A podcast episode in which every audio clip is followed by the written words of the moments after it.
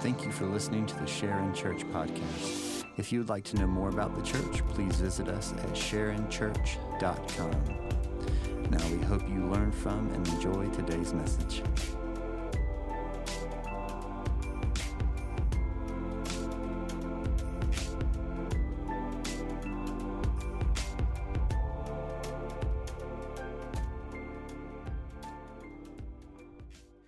Continue our worship to the study of God's Word. Go and grab your Bibles, your devices, turn to Exodus chapter 34. We're going to begin in verse 29 this morning. I know last week I said we do all of chapter 34.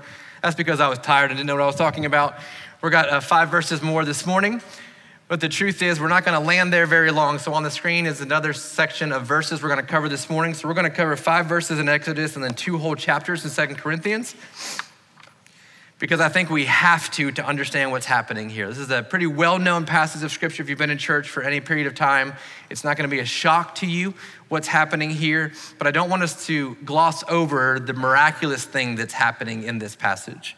And I don't know if you're like me, but um, the more I follow Jesus, the more God um, has to shake me to remind me that I'm not there yet. So this past weekend, I'm coaching um, fourth and fifth grade flag football, um, which is a lot of fun a little bit frustrating, but a lot of fun. And um, so I'm coaching that for our crossover uh, ministry. And so Friday night, we got a chance with our fourth and fifth graders to play on the big field at Ola High School. They were pumped about it.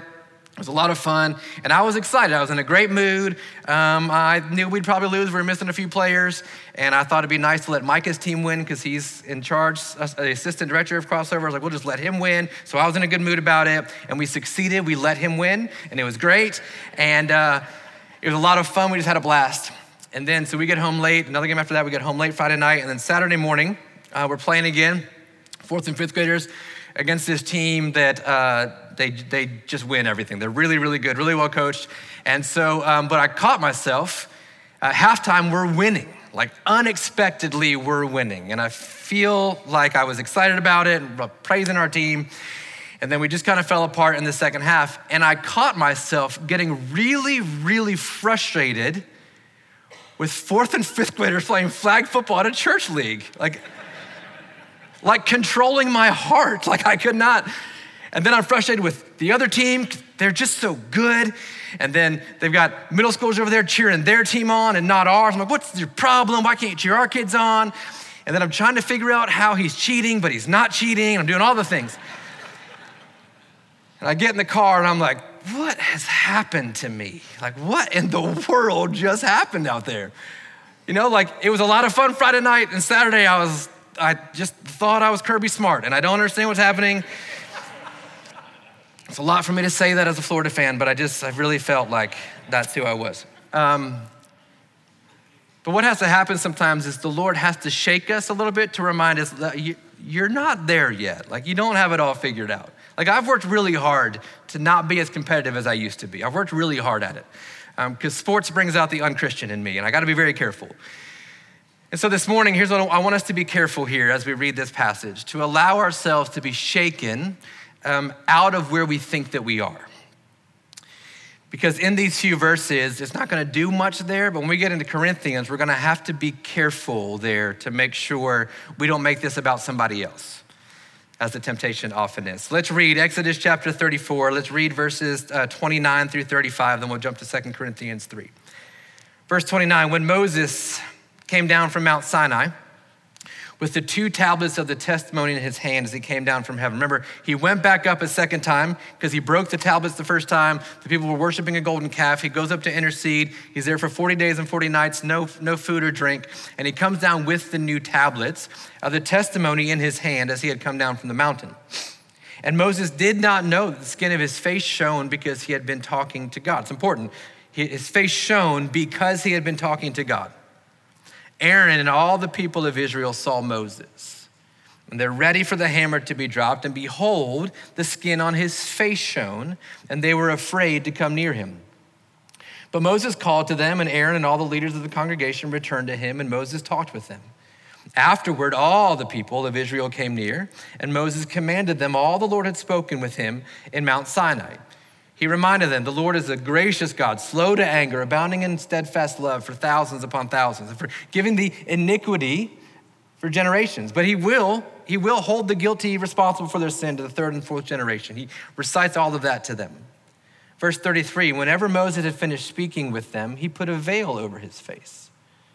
Whenever Moses went in before the Lord at the tent of meeting, which we looked at in the previous chapters, to speak with him, he would remove the veil until he came out. And when he came out and told the people of Israel what he was commanded, the people of Israel would see the face of Moses, that the skin of Moses was indeed shining, and Moses would put the veil over his face again until he went in to speak with him. And that's all we get. And then from there, we just move on to Sabbath regulations. That's kind of what happens. So that's all we get. So, in these five or six verses, there's a lot happening that we have to be careful of. First of all, is this his skin was literally shining. It's not a euphemism for, oh, you're glowing. He was literally glowing. Literally glowing. When he comes down from the mountain, there's a number of questions that arise for me, and maybe they do for you as well. Like, first of all, I want to know why. Why was his face shining? And we get he spent time with God, that's fine, but like glowing, shining. What happened up there? What was on the mountain? What did he eat? Even though he wasn't eating, just all kinds of questions I have. And then I want to know why the veil, though? Like, why? Why put the veil on? Because in doing student ministry and college ministry for a number of years, the thing we would always tell students is never, never cover the light that God has for you. We'd sing a song, right? This little light of mine, hide it under a bushel? No not hiding behind a veil. Sure, Moses did. I'm going to let it shine. That's not how we sing. So why hide? Why that? That's confusing to me. And then why take it off when you go into God to speak with God, but then put it back on when you come out? It's kind of weird. And then it gets even weirder when you understand the Hebrew word for shine here, that his face shined, could also mean that it had horns, that horns came out of his face, which is a whole other thing that we have to wrestle with. Like, why, why horns? Why? But it makes the veil make more sense, doesn't it? Like that makes a lot more sense. So, just a ton of questions that unfortunately are not answered here in Exodus 34. I mean, so many questions that just aren't answered. So, we struggle. And so, what happens then when we don't know things is to make it say something that it doesn't actually say. And that's what a number of pastors and commentators have done. But what's beautiful about the Bible is that the Bible often answers the questions you have about itself if you would just keep reading right? That's why we can't take things out of context. That's why we can't just study three or four verses at a time. We've got to know the entire context of that passage, of that book, of that section that it's in in Scripture, then of the overall narrative of the Bible. And so what's beautiful about this is that the Bible answers its own questions. So if you would turn to Second Corinthians chapter 3, I'm going to do the bulk of the teaching out of here because Paul, the author of Corinthians, references back to this moment. And he's pretty profound as to what he says is actually happening here. So Second Corinthians is actually maybe the third or fourth letter, probably the third letter written to the church at Corinth. A uh, number of crazy things happening there. They've got Judaizers who have come in, Judaizers wanting to convert Gentile Christians to Jewish Christians from adherence to the Jewish law. You've got all kinds of sexual misconduct going on here. They don't know how to do communion well. It's, it's just kind of a mess. And Paul is very bold in the things that he says to them. And in fact, in this in between letter, he must have said some pretty harsh things because he says in 2 Corinthians how they received it, and hopefully it spurred them on towards repentance. But there's this passage here that I think is going to help us understand what's happening in Exodus 34. So keep Exodus 34 in your mind, keep the images in your mind. Let's read 2 Corinthians uh, chapter 3. We're going to start in verse 5. Not that we, so speaking of him and his, uh, his helpers on this missionary journey, not that we are sufficient in ourselves to claim anything is coming from us, but our sufficiency is from God, who has made us sufficient to be ministers of a new covenant, not of the letter, but of the Spirit. For the letter kills, but the Spirit gives life. So now, Paul's gonna give this great dissertation on what is the old covenant or the Mosaic law, the law handed to Moses, the tablets of the testimony, all of that. But we've got to pay attention because Moses is going to use a number of different terms to define this. But he begins by speaking of a new covenant. So if the old covenant was that, the law of Moses, there is a new covenant, a new promise, new agreement that was handed down through the finished work of Jesus. If the old covenant was the covenant of law, the new covenant is a covenant of grace. And what's happening at the church in Corinth is they're falling back into the covenant of the law because they've upheld it so highly. And Paul's saying, no, no, no, we've been given a new ministry, a ministry of the new covenant. Then he says, not of the letter. So now he refers to the old covenant as the letter, and the new covenant as the spirit, which is where we get the idea in our culture of the letter of the law versus the spirit of the law. So he's saying, You were given the old covenant of the letter of the law, but we've been given a new covenant of the spirit, the spirit of the law. And then he says this the letter, the old covenant, the Mosaic law kills, but the spirit, the new covenant, the covenant of grace, it brings life. And this is his premise. This is his thesis for the rest of what we're going to read this morning. The Old Testament, uh, the Old Covenant kills, the New Covenant brings life. Verse 7. Now, if the ministry of death, and that escalated very quickly. So now he calls the Old Covenant, the Mosaic Law, the ministry of death, which is not what I would put on a business card, I don't think. Hey, I'm Jeremy, I'm the minister of death. How are you? Like that's not, I don't think I would, I don't, I would not do that unless I was a wrestler, then that would be my ministry. I'm the minister of death. That feels like a really good uh, wrestling nickname. But then he says, so uh, the ministry, if the ministry of death, the old covenant, the law, was written on in letters on stone, the testimony, and if that came with such glory, such honor, such prestige, that the Israelites could not gaze at Moses' face because of its glory. So now, picture, pick up what he's saying. He's saying there was an old covenant, the covenant of the law, the law of Moses, this ministry of death, and the ministry of death had glory. It had glory. And so much glory, he says, when he references back to Exodus 34, that Moses' face shined so much that the people could not gaze on its glory. But then he says this, which was being brought to an end.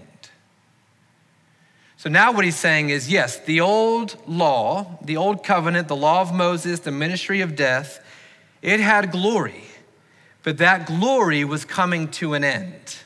Yes, it was glorious. Yes, it made Moses' face shine. They couldn't look at it. Yes, all of that. But then he says this in verse 8 But will not the ministry of the Spirit, the new covenant, the ministry of grace, won't that have even more glory? If you thought that shined, wait till you hear about the new covenant with even more glory, he says in verse 8.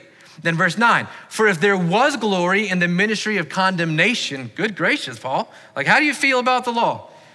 Ministry of death, now the ministry of condemnation is what condemns us to death. If there was glory there, then the ministry of righteousness, the new covenant, right? The law of grace, the new covenant, the ministry of righteousness must far exceed it in glory. Indeed, in this case, what once had glory, the old covenant, the old Mosaic law, the ministry of death, the ministry of condemnation, what once had glory has now come to have no glory at all because of the glory of the new covenant, the ministry of, of grace and righteousness. Because of the new covenant has more glory, it exceeds it in glory. So I want you to think about it like this. So, maybe a number of years ago you got let's say you got a car and it was it was either it was brand new or it was new to you and you you liked it. You loved it. It had all the new things on it and you loved it. But over time that car the glory of that car began to fade away. And it got to the point where actually you hated driving that car because you weren't sure you were going to make it to where you were going every time you got in the car. Anybody have a car like that? I had a car in college that was held together literally with a paper clip to keep it from idling. That's, that's what I had. It was an 88 Volkswagen Jetta. Judge me in my skinny jeans if you want to, it's fine. But that's what, that's what I had. So that old car, right, I loved it at first. And I was like, gosh, I, am just afraid to drive this car. And then, then maybe you get a new car, right? And now you have the new car that has all the things, and it seems like it makes that old car look even worse than it used to be.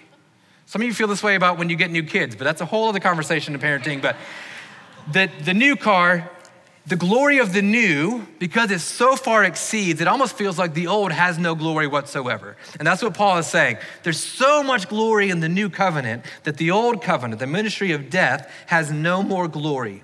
Verse 11 For what was being brought to an end, the old covenant, the Mosaic law, what was being brought to an end came with glory. If that came with glory, much more will what is permanent have glory. So now he's saying the old covenant was temporary, the new covenant, the, the, covenant of grace, is permanent. So therefore, it should have more glory. So, what we're learning is that in the church of Corinth, what's happened is you've got people who are glorifying the old covenant so much that they actually believe the law is better than grace. Like they believe so much that the Mosaic law handed to Moses in Exodus 34 was so great that even if Jesus himself were to bring grace, he'd be like, yeah, but still not as cool as that thing with Moses. And he's using this account from Exodus 34 to show why Moses covered his face. Let's look at verse 12. And since we have such a hope, the hope of the new covenant that is permanent, that does not fade away, the new covenant of grace and the finished work of Jesus, because we have that, we are very bold. So there's boldness in the new covenant. Now, watch this, verse 13. Not like Moses, who would put a veil over his face because of lack of boldness in the old covenant, so that the Israelites might not gaze at the outcome of what was being brought to an end. So now we're starting to get some understanding. What happened was that Moses' face was shining because he had been in the presence of God, and it was intimidating and scary to the people. And in his shining, he's declaring to them the law. And so, what the connection had been made to the Israelites was well, then, the law must carry the glory. But the point wasn't that the law carried glory, it was the presence of God that carried glory. And so now what's happened, he's put a veil over his face so as to not distract them from what was actually going on because he knows the power of the law is fading. And if his face were to fade, they would miss out on what was actually happening.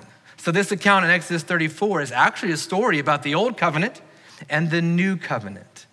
The old covenant, the law of Moses, was meant to point them to Jesus, the true glory of God. It was meant to point to the relationship and the presence of God, but it was too glorious for them, so they settled for the law. The relationship with God, the glory of the presence of God was too much, and so they settled for the law, which is what Paul continues to say if we read verse 14 but their minds were hardened. For to this day, when they read, the Israelites, the Jews, when they read the Old Covenant, that same veil remains unlifted because only through Christ is it taken away. And then he says this in verse 15 Yes, to this day, whenever Moses, whenever the Old Covenant is read, a veil lies over their hearts. So, this moment in Exodus 34 of the veil over Moses' head with the glory of the presence of God on his face, this moment set the stage for even what Jews believe today. They have so glorified the law that they've missed the glory of the new covenant. They've so glorified the old covenant of law keeping and abiding and traditions and feasts and festivals that they've missed the glory of the presence of God in it. And this is what he's saying to this day, there's a veil over their hearts. Scott Hafemann, who is a professor and an author, says From Sinai on, Israel has been hardened to the revelation of God's glory in her midst. This moment created something in them.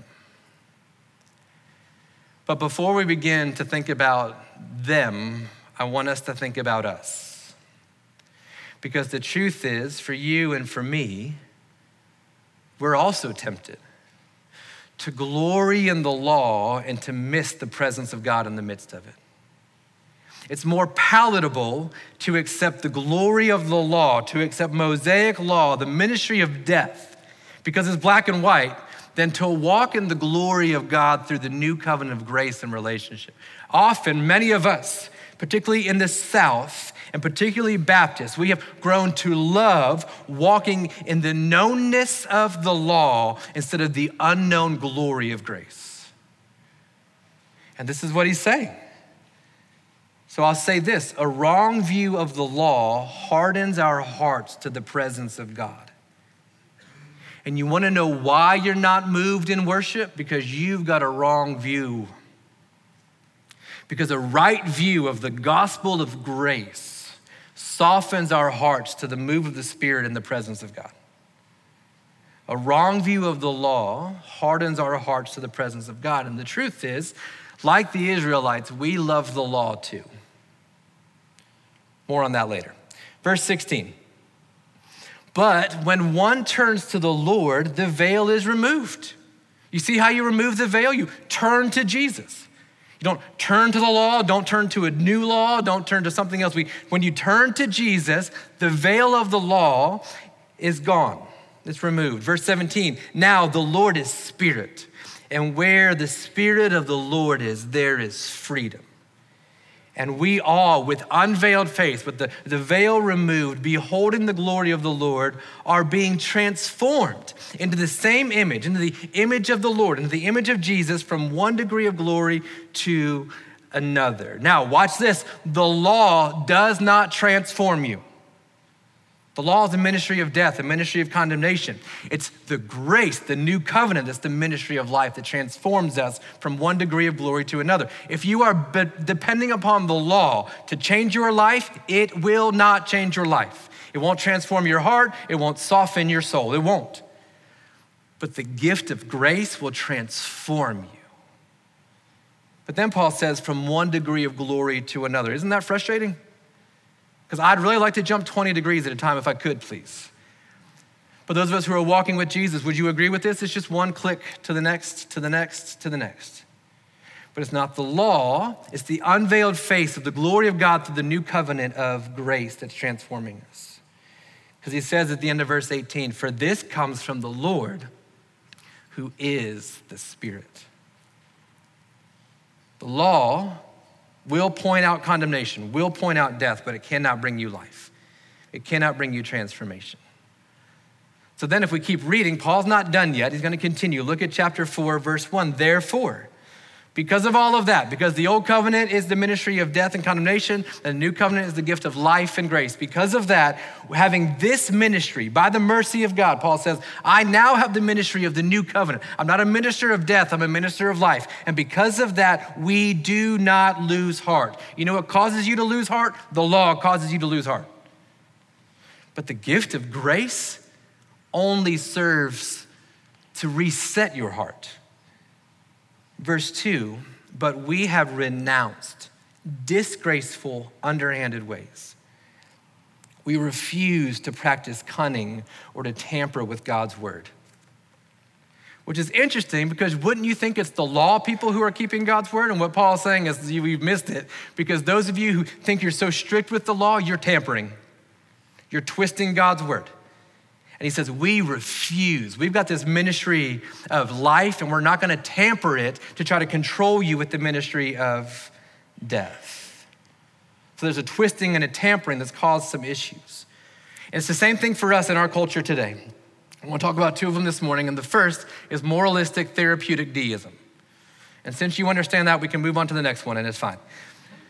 Uh, moralistic therapeutic deism was a phrase that was coined back in 2005 um, by some authors who wrote a book specifically for student ministry, for youth pastors, because what they saw rising was the teaching of our students of this thing called moralistic therapeutic deism. If you grew up in church in the late 80s and through the 90s, you were taught this, most likely.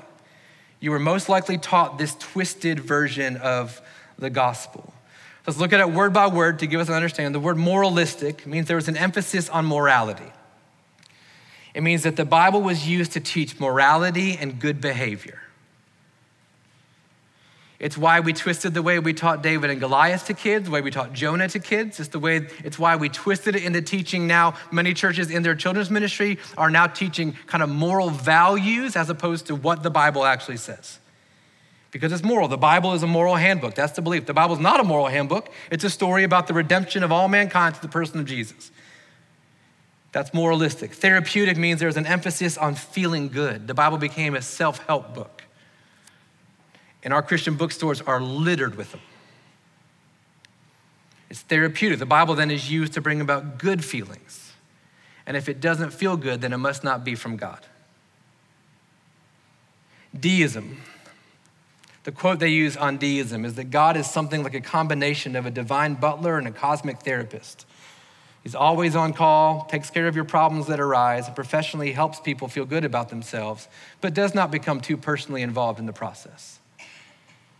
This false teaching made its way into many of our hearts and souls, and many of you today are having to unravel, if you're like me, having to unravel what you learned through moralistic therapeutic deism Because you're beginning to see the Bible doesn't always make you feel good. You're beginning to see the Bible doesn't always tell you about morality, it tells you about Jesus. But this twisting became a new law, became a new law for people. The second thing I want to talk about is legalism. Legalism is an overemphasis on the law. You become a legalist, and there are three way or four three ways here I want to talk about. First is that we add requirements to earning or keeping salvation. Legalism would teach, yeah, yeah, by the finished work of Jesus, sure, but also by this. That's how you earn or keep salvation. Secondly, you create new rules or laws for Christianity. Well, you can't be a Christian and this. Thirdly, legalism teaches the idea of following God's commands with the intent of earning something. That God has become a cosmic vending machine. If you do good, you'll get good, rather than doing things God loves because we love Him. Now, both of these, moralistic therapeutic deism and legalism, are man centered, old covenant ideas. They're just a new iteration of the law, the old covenant. And that's what we like about it. What we like about legalism is it just tells me what to do. Because sometimes all we want is just tell me what to do. Tell me what I can do and what I can't do, and I'll figure out how to live inside of that. We like that. We like moralistic therapeutic deism because it makes us feel good. And it makes us feel like we're doing things right when we're good, moral people in the South. Because we love the law too. We love it so much. We wouldn't say we do because it sounds weird to say, but we love it. And here are three reasons why. We love the law because it gives us power. The law gives us the power. If I know what I have to do to earn salvation or keep salvation, then it's up to me to do it. I like that. The idea of grace gives God all the power and He decides. But the law gives us the power.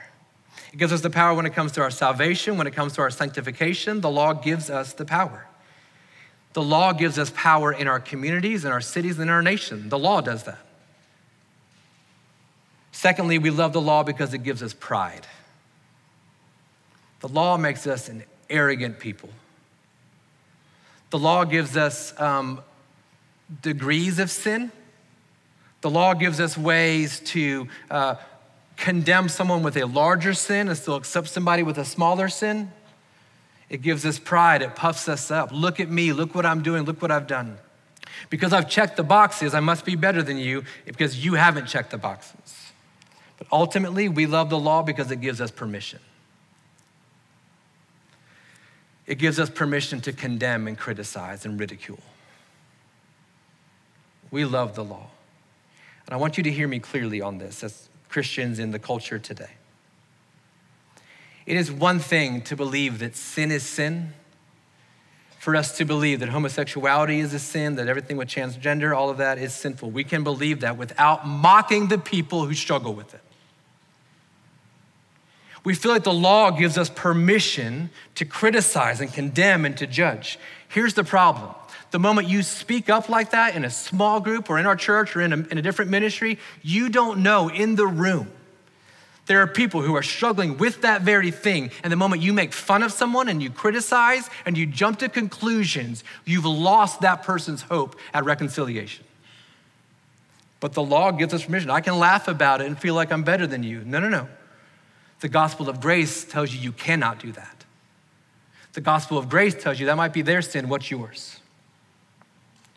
The law gives us power and pride and permission. And that's why we like it. We all want to feel powerful. We all want to feel good about something that we're doing, and we all want to be given permission to do what we want to do. And the law gives us all of that. So Paul continues We're not going to do that. We're not going to uh, practice cunning or tamper with God's word. Instead, by the open statement of the truth, by being open before you, by being honest before you, we would commend ourselves to everyone's conscience in the sight of God. Instead of twisting and tampering with God's word, we're going to live open and honest lives. This is what the Bible says, this is who we are. And even if our gospel is veiled, it's veiled to those who are perishing. We're not veiling it through the law, we're not doing it. In their case, and those who are perishing, the God of this world has blinded the minds of unbelievers to keep them from seeing the light of the gospel of the glory of Christ, who is the image of God. You wanna know why people aren't coming to faith? Because the God of this world has blinded them. Shouldn't be a shock to you. Verse 5 For what we proclaim is not ourselves, which is what the law does, what legalism and moralistic therapeutic deism do. They, they proclaim ourselves as Lord. Instead, he says, we proclaim Jesus Christ as Lord, with ourselves as your servants for Jesus' sake. Verse 8 or 6 For God, who said, Let light shine out of darkness, has shone in our hearts, which takes us back to Exodus 34. We've got something shining too in our hearts to give the light of the knowledge of the glory of God in the face, not of Moses, not of you, not of me, but in the face of Jesus Christ. So, in us being in the presence of God, we also have a light with, inside of us, and the point is to give the light of the knowledge of the glory of God through Jesus. That light is not meant to puff us up, that light is meant for us to declare good news to the world. Verse 7 But we have this treasure, this peculiar treasure, this heavy gift of the light of the gospel in jars of clay to show the surpassing power belongs to God and not to us. That treasure of the gospel, that treasure of presence and intimacy with God, has been given to us in jars of clay. Some of your translations say earthen vessels. The idea is a pot that is common cheap, easily broken, and replaceable. But power, pride, and permission don't speak to that, do they? Power, pride, and permission speak to strength, but the gospel speaks to our weakness. What we've been given should not be hidden behind power and pride and permission. It should be put on display by our brokenness and commonality and fragility. For this reason, that the power would be shown to belong to God and not to us. And listen, church, if we lose this, we've lost everything. If we lose being jars of clay, we've lost it all. The moment the church pursues power, we've lost the influence of the gospel. The moment we pursue it politically or in society or in entertainment, the moment that we try to be more entertaining than Disney, that we try to be more powerful than a government, the moment we do that, we've lost any shot we have at transforming the world because the law doesn't transform, the Spirit of grace transforms. And so, what's happened for us in the church is that we've lost influence because we're masquerading ourselves as powerful and the truth is, we're just broken vessels with the treasure of the gospel inside of us. We, when we forget our vulnerabilities, we've lost the gospel. Verse 8, we are afflicted in every way. I'm not hiding from it. We're afflicted in every way, but not crushed. We're perplexed, but not driven to despair, persecuted, not forsaken, struck down, but not destroyed. We're always carrying in the body the death of Jesus. We're always in our suffering, we're reminded of the death of Jesus so that the life of Jesus may also be manifested in our bodies. There's no resurrection without death. And so while we experience death, we're leading towards resurrection. And the moment we pursue power and pride and permission, we neglect the power of death, which then negates the power of resurrection. For we who live are always being given over to death for Jesus' sake, so that the life of Jesus may also be manifested in our mortal flesh, and this jar of clay. So death is at work in us, but life in you. And the problem for the church is that we haven't willingly given ourselves over to death that the life of culture might be risen. Instead, we've held on to life and we've watched the culture die on our watch. Since we have the same spirit of faith, according to what has been written, I believed and so I spoke. We also believe and so we also speak. He's saying, I'm not hiding behind it. I believe this and so I'm speaking it, knowing that he who raised the Lord Jesus will also will raise us also with Jesus and bring us with you into his presence. For it is all for your sake so that as grace extends to more and more people, it may increase in thanksgiving to the glory of God, not to the glory of ourselves not the glory of our morality or our, or our, ther- our therapy, but instead in glory to God. Verse 16, so we do not lose heart. If you're losing heart today, can I just tell you it's because you depended upon the law instead of on the grace of Jesus? Because the grace of Jesus never runs out never causes us to lose heart. Though our outer self is wasting away, our inner self is being renewed day by day. So we don't need a veil. For this light momentary affliction is preparing for us an eternal weight of glory beyond all comparison. As we look not to the things that are seen, but to the things that are unseen. For the things that are seen are transient. That means temporary, temporal, which is a reference back to the old covenant. The old covenant, the law is seen, but it's temporary. Instead, we turn our eyes to the things that are unseen, the gospel of grace, because that is eternal. So Moses covering his glowing face from the presence of God because what the people wanted was the law, not the presence of God, has now caused issues. And for you and for me, here's the thing we have to wrestle with. Do you want the presence of God or do you want the law? Which do you want? Because what Paul is saying is the glory of God is not found in the ministry of death. It's found in the ministry of death led us to the ministry of life. And in the gospel of grace, we find the presence of God. In Japan, there's a sacred ancient art form. It's called kintsugi. And in kintsugi, it's a 400 year art form. They would take clay pots and bowls and as they were, they'd be worth something, but the artist would intentionally break that bowl. And instead of putting the bowl back together exactly how it was, the artist would melt pure gold and would use the gold then to create the seams by which he or she would reassemble this bowl. It's built on the idea that embracing flaws and imperfections, you can create an even stronger, more beautiful piece of art. Every break is unique, and instead of repairing an item like new, this 400 year old technique actually highlights the scars as part of the design. You know what you're doing in running back to the law to try to fake your perfection and cover your imperfection is that you're actually making yourself less valuable. And the moment you run towards grace, run toward the refiner's fire of gold that would seal us through the gospel, your life becomes more valuable. And that work of art that you are becomes more prominently on display to the world, not pointing to the bowl, but pointing to the gold of the gospel of Jesus.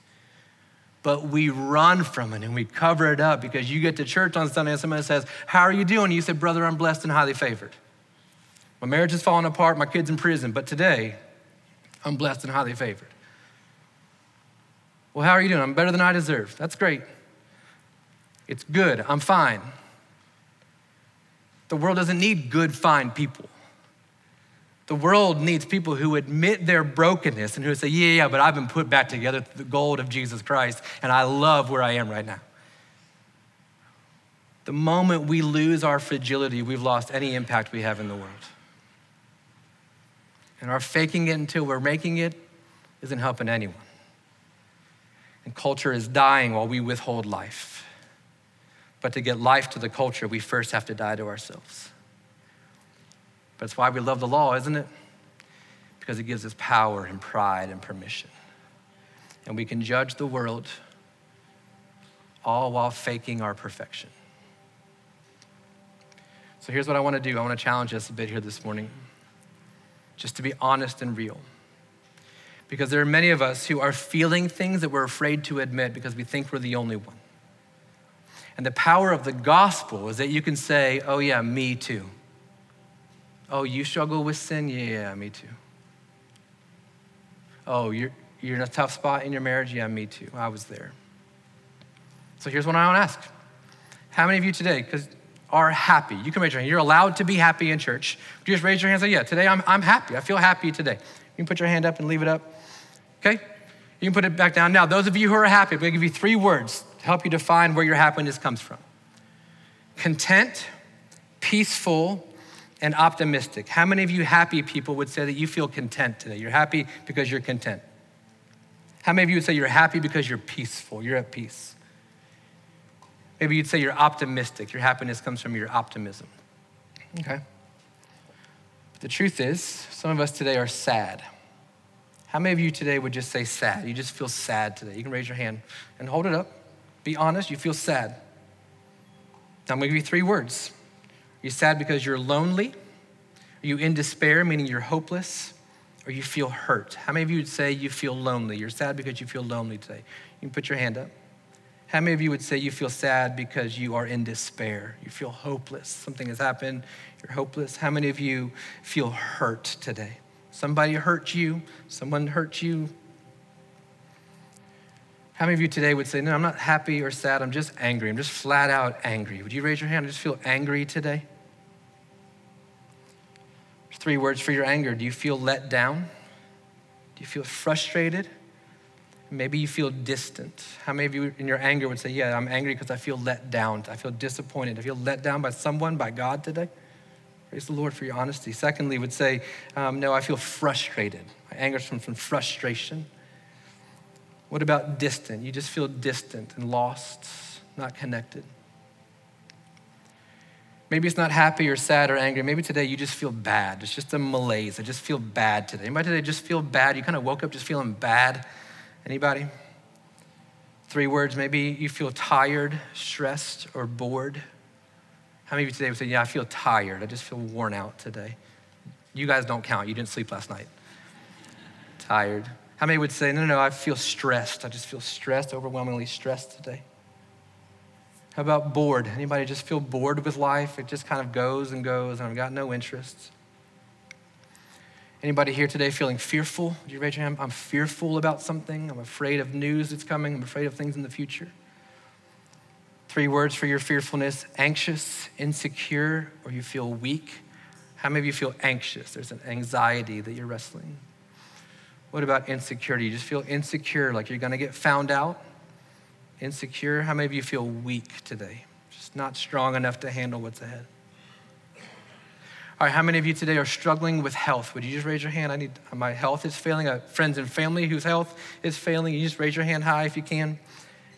How many of you are struggling in your marriage? Would you raise your hand? Marriage just isn't what it was a few weeks ago or years or months ago. Marriage is hard. Anybody struggling with your singleness today? I feel lonely. I don't want to be single. Anybody struggling with the guilt of past sins today? Just keeps creeping its head. You just feel guilty and ashamed. Anybody struggling with repetitive sins and strongholds today? You're fighting the good fight, but it just feels like it keeps coming back up. Strongholds and sin. How about this? Anybody struggling with faith today, just having a hard time believing that God is who He says He is? Feel like He's not come through on a few things. We've got nothing if we don't have that. If we don't have honest dialogue and real conversation, we've got nothing. I want you to hear that. If you're going to come and fake it, there are plenty of churches you can go to. I don't want this to be one of them. We've got nothing. We've got no influence. We've got no community. We've got no shot if we don't first recognize that we are jars of clay, earthen vessels. So if you'll bow your heads and close your eyes this morning, I just want to think through some of this here.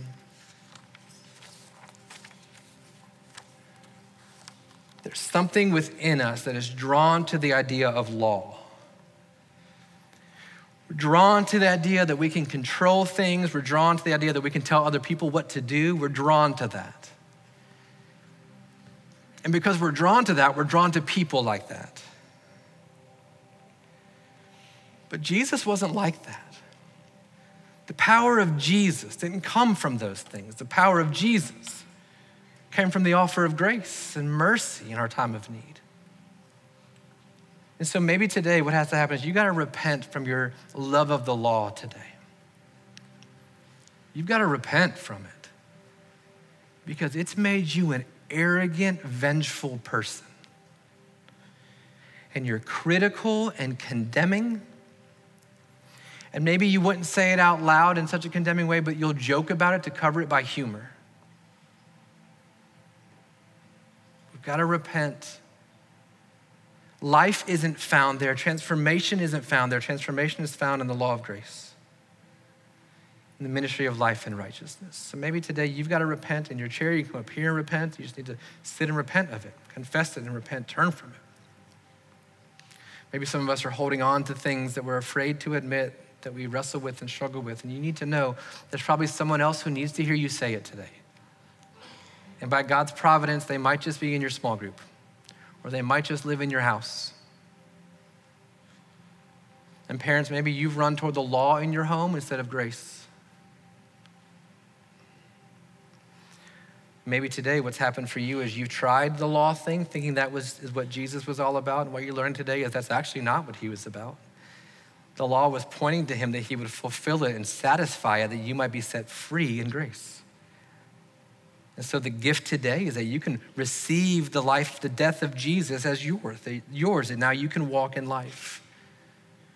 When you admit that you're a jar of clay, you're weak and you're fragile and a sinner in need of a Savior. And this Savior is Jesus who has gifted you with the gift of grace today. Father, I love you and I'm thankful for you and for these people. Thankful for our never ending, ongoing journey towards more of this, towards more of honesty and repentance. God, would you remind us today that we are simply jars of clay, that we're broken vessels that you have chosen to declare your light through. And when we find that, God, we don't lose heart because we know whatever brokenness we find in the world, we found that same thing in us and you've healed that. So, God, would you heal and restore and redeem today? Make your gospel go forth. In Jesus' name, amen.